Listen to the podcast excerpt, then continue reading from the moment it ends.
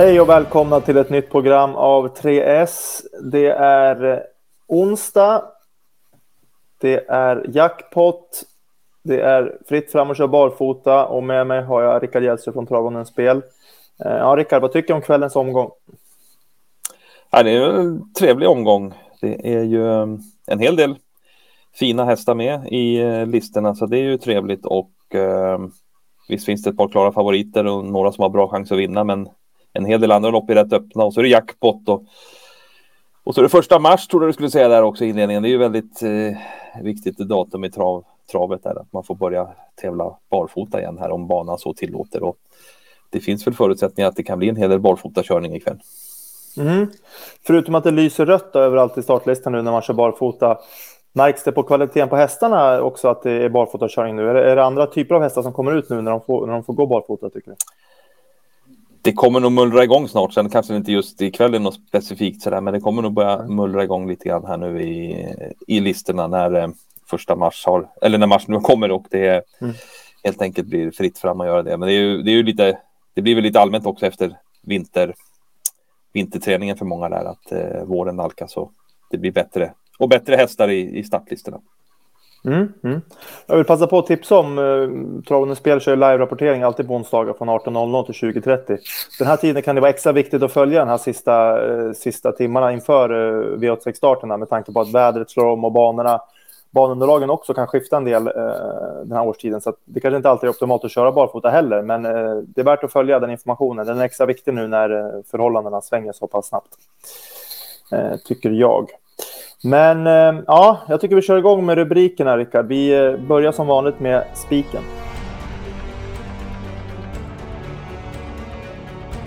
Ja, omgångens bästa spik, Rickard. Vart hittar vi den? Den hittar vi i den avslutande avdelningen. Vi går till V86 8 helt enkelt och eh, där lutar vi åt mot eh, Per Lennartssons 5 Corazon DB. Det handlar ju om årsdebut där, men rapporterna från Per Lennartsson är riktigt fina och det här handlar ju om en eh, rejäl och bra eh, vallack som, eh, ja han är segervan, vunnit 8 av 18 starter, det är en härlig inställning och han har ju visat eh, eh bra kunnande. Tycker jag att förutsättningarna också ser fina ut ikväll där, han har ju spår 5 en, eh, ett startspår han hade där för ett par starter sedan då i höstas när han eh, som vi ser här öppnar eh, ja, klart bra för att vara honom så att han kan flytta på sig bra från början. Vi har väl ja, inne på här att han skulle kunna komma till ledningen här efter en bit och då ska det ju till, ja då ser det ju riktigt bra ut. Sen är det ju så att det finns några kvicka hästar också och den här hästen är ju inte heller spetsberoende av, ja, så av den anledningen så känns det ju väldigt komfortabelt ändå. Eh, här har vi också att det lyser rött i listorna så att eh, det kan man hålla koll på ikväll då, så att det fortsatt blir så. Men barfota runt om i hästen anmäld direkt och dessutom med amerikansk vagn här. Så att, nej, det verkar ju, får man säga då, påställt direkt här från Lennartssons håll.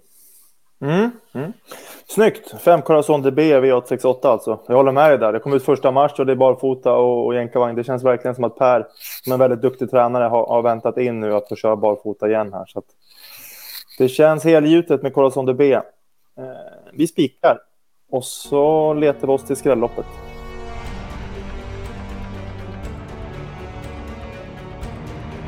Ja, skrälloppet alltså. Eh, det lätta är avgjort nu, eller när vi har satt spiken. Nu gäller det att hitta skrälloppet. Eh, Rickard, vart, vart ska vi hitta miljonbuden? Mm, vi byter bana. Vi går till Jägersro. Vi går till V86 3 där vi eh, helt enkelt, ja, vi tycker inte att det eh, är, rätt favorit eller alldeles, alldeles för hårt betrodd favorit här nu när vi spelar in där i 420 dollar och så att eh, då finns det ju härliga skrällbud. Vi tror ju mer på bland annat nummer två Breaking the Law Ås som eh, det är intressant att det blir rött här i listorna som jag pratade om nyss där med både barfota och amerikanska vagn. Så att det är ju en en eh, häst som är under 10 procent när vi spelar in, så det är intressant. Men intressant är det ju även på 9 Jeans and Both. Ja, Fredrik. Så jag att det lyser rött där också på skoinformationen. ja, ja, verkligen. Det är syrran där Jeans and Passion va, som Löfgren har tävlat med på V75 en hel del. Man tjänar miljoner. Men Exakt. här har en bit kvar. Så är det. Så är det. Men Jeans and Booth har ju visat en del kunnande. Vi backar bandet ja, ett år då för att se en eh, rejäl prestation när eh, Jensen Booth plockar ner Long Gone River här över upploppet som ju är en bra häst och har varit ute på V75 och så. Eh, nej, så att Jensen Booth har ju bra kunnande och det här med barfota springande ikväll låter ju väldigt intressant och som sagt eh, ja, under 10 procent även på den är ju klart spelvärt. Ja, jag gillar den där Jensen Booth, att man visar kapacitet där tidigt och sen har han faktiskt börjat stabiliseras mycket. Han har ju galopperat mycket och det var kastrering där under förra året här på våren och så där. Så att, men nu har han börjat stabilisera sig och då borde utvecklingen komma också. Och så barfota mm. för det. Så att det, det kanske är ikväll som det är dags att ta betalt där. Ja, åtminstone ska man vara med på noterna då när han inte är så speciellt betrodd här. Så att eh, den ska ni absolut inte missa ikväll. Nej, nej. Hur, många, hur långt tycker man ska sträcka sig här garderingsloppet? Är det typ alla hästar eller räcker det kanske med fem, sex hästar eller något sånt? Typ, eller? Ja, typ fem, sex hästar eh, ungefär där ligger väl det man ska kunna sträcka på i det här loppet. Sen borde man väl klara sig i alla fall. Mm, mm. Grymt, då har vi skrälloppet avklarat också och eh, vi tar sista rubriken som är chaset.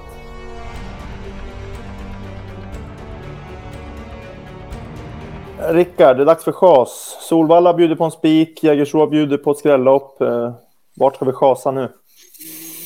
Ja, då är det väl dags. Då vänder vi tillbaka till Solvalla. Vi går till eh, V86.6 där vi tycker att ett Bolevallo blir eh, för hårt betrodd ikväll.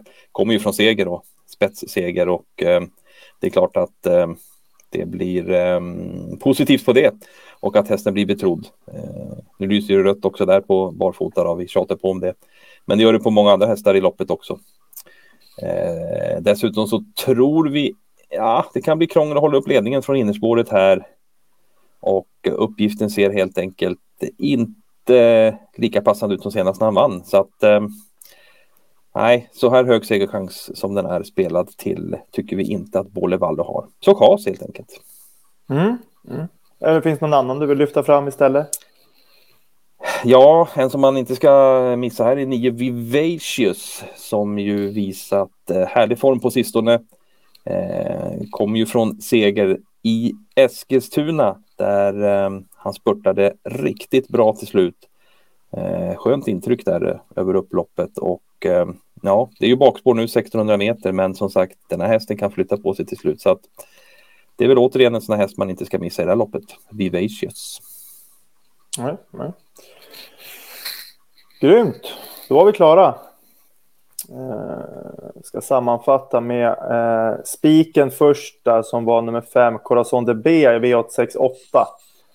Sen har vi skrälloppet i V863 eh, där Rickard nämner att man får inte glömma nummer två, Breaking the Law Ås och eh, eller nio, Jeans and Boots, båda med intressanta ändringar.